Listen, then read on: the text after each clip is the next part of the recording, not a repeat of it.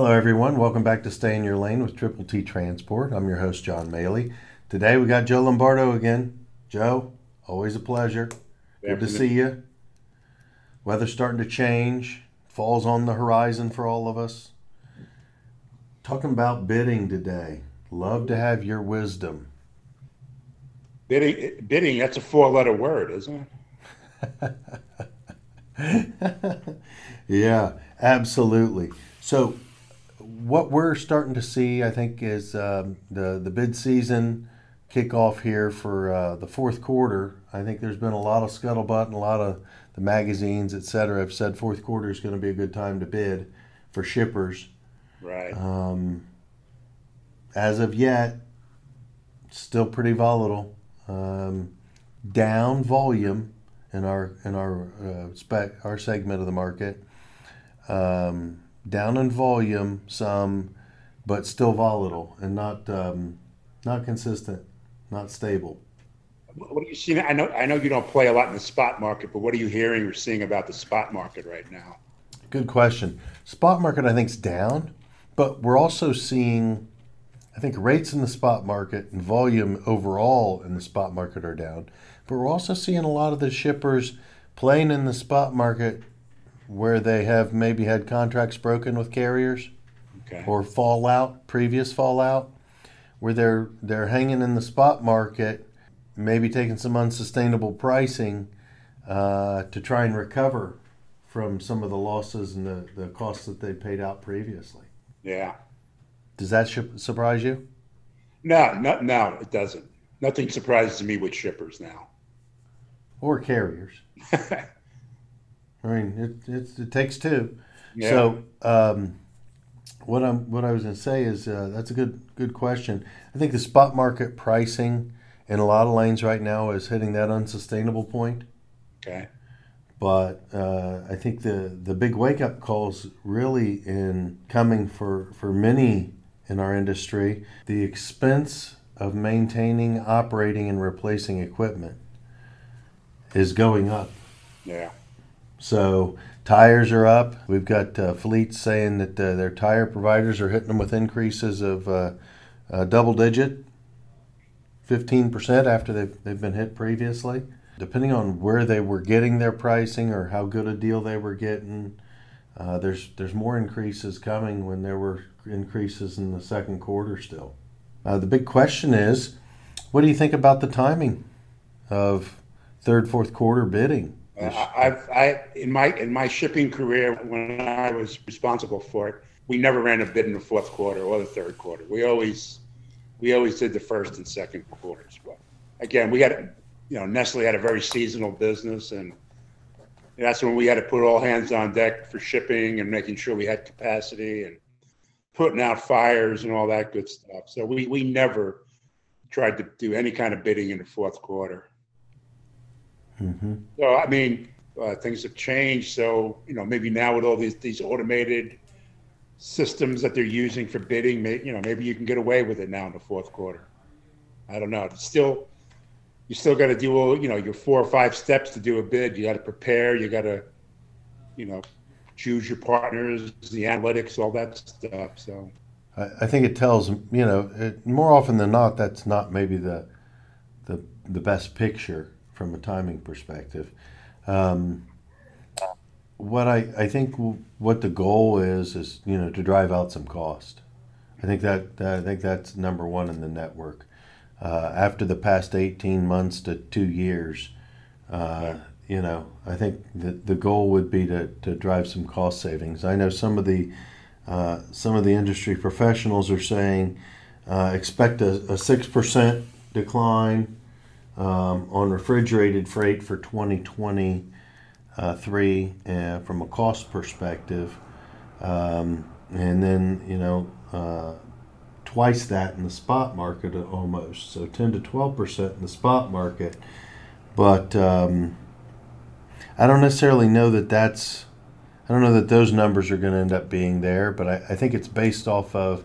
It depends on what you're basing it off of, because first quarter of of 22 was probably the the most expensive quarter we've ever seen, and it was more expensive than fourth quarter of 2021. Um, so it's it's definitely turbulent. Um, yeah, but for them to predict that, those types of decreases, they got to really. I mean, their model must say it's going to really slow. Business is going to slow down, and we're going to be in a recession. You know, sometime in the late first quarter, second quarter. I mean, it's really going to slow down. I mean, I, I, I can't see any other way you would you would project those types of decreases. Yeah. Um, well, I think what they're saying, um, they're even projecting diesel out for 2023, uh, starting at the five dollar range and ending in the 440s. Okay. You know. Yeah. Uh, roll the dice. Yeah. The toss. Um, I don't know that you can budget necessarily there, but I'd like to think that there is going to be some stability coming in the future because I, I haven't seen enough of it yet. Yeah. We don't live by our spot market. You right. know, we we're not a, a big spot market player. Yeah, we can help when you need it, et cetera, but that's not our model. I think that the majority of the shippers that are playing in that market now might be missing some opportunities to align themselves with the provider they want. Yeah, but I'm sure you know all these shippers they're getting all kinds of pressure from their finance and from the C-level executives. You know, supply chain costs you know skyrocketed the last two years, and I'm sure everybody's beating everybody up trying to get say we need to get some of this money back.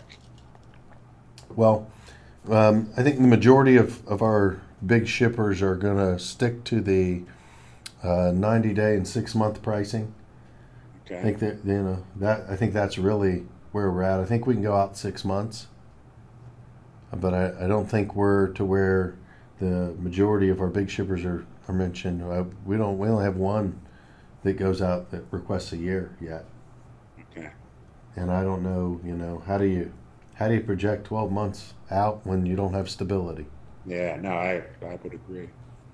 So, um, what's your what's your thought? Um, think it's. Well, I mean, you uh, got there's a lot of a lot of external factors going on too. You've got these ILA on the West Coast, the um, the Longshoremen Union. They're not anywhere close to a, an agreement with uh, with the Pacific Maritime Association. I mean, that's you know that that, that contract's been over since June 30th, and they haven't they, they've made very little progress. So if you start seeing slowdowns and stuff there, that could get really ugly and I talk, have talked about this before, would be what's going on in California with that AB5. Yeah. What what what is that going to do to the uh, that whole owner operator model?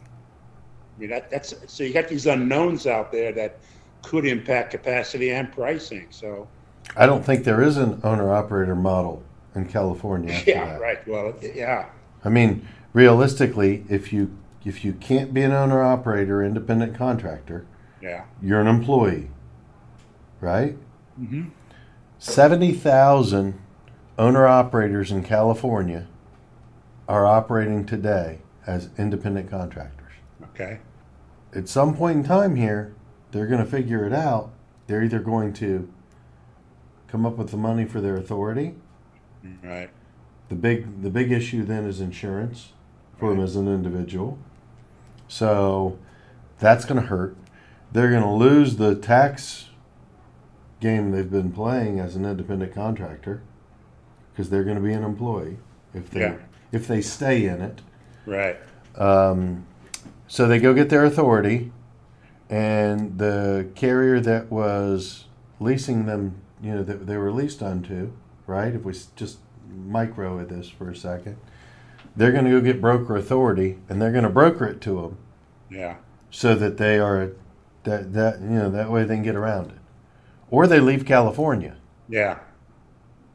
Uh, to me, I think that's that's the last of it. I don't think the Supreme Court um, is going to solve it. No, they turned it down. I mean, they threw it back to the state to the right. state courts. So, I mean, the federal the, the federal court in California. So, no, no relief is coming from the Supreme Court. No, so it's going to happen. The question is, what's the fallout going to be? Yeah. So, uh, without a clear picture of that, uh, it's difficult. Still got fuel at 130, 40% more than it was a year ago. Yeah. Uh, fuel just spiked up. So in the past few weeks. So we're starting to try to understand um, with equipment costs, equipment availability being non-existent. Right? If you order one today, you're talking about eight to nine months, maybe before you get a tra- a trailer. Yeah. Even worse on tractors. So, and you know, the the cost scenario is up. Tires are up, equipment's up, drivers' wages are up, fuel's up. I I don't know. I really don't know what the future is going to bring. But if they're if the little guys are done doing business in California with AB5, that's going to make a, a huge impact. I mean, look at the ELD mandate, CSA 2010 Yeah. Right? There was the discussion, and it finally got implemented in July of 2017, Yeah. right? So, is it going to take a couple more lawsuits? You know, the California, the state of California, learning how to uh, navigate it? Probably so. But it's a game changer those that are going out to bid in third and fourth quarter here, or fourth quarter, because third quarter is about done, um, going out to bid in October, November, and December, um, what type of uh, cost savings do you think they're going to see? Myself, I don't. I don't think it's going to be any big savings. That 12 percent that you were talking about before, I, I just don't see that. With all the factors that you mentioned, all the cost drivers that are hitting the carriers. But again, all you need is a few knuckleheads out there to start, you know, trying to buy freight and going under the market. Man, if I was a shipper, I wouldn't be promising anybody six or three, five percent savings. That's for sure. I wouldn't sign up for that. No, I don't. I don't know how you can, but I think we have to understand that things are a little different now. Yeah. Um, we're going to have to work closer together, more efficient, you know, and, and work through the areas that we know we can be successful in, because inflation's the killer. we, we've been talking about that for years about partnering and also strategic shipper. You know, we want to be a good partner, but you know, a lot of times that just when, when the market is down, that goes away, and people just you know run toward, uh, toward the carrier saying, "Hey, it's, it's give back time." So I don't know. I don't know if sh- shippers have a short memory, unfortunately. But you know, I could be proved wrong. Maybe maybe things have changed.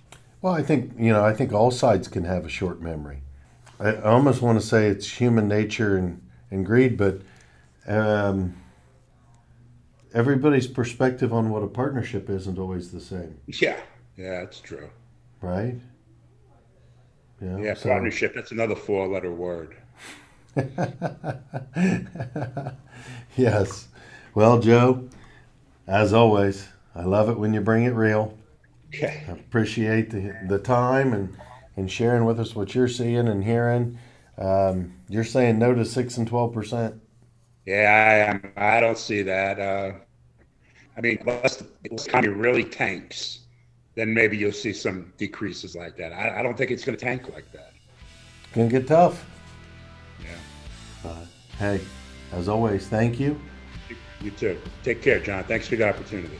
Oh no, thank you for being on. Appreciate the wisdom, Joe. Take care. All right, bye bye.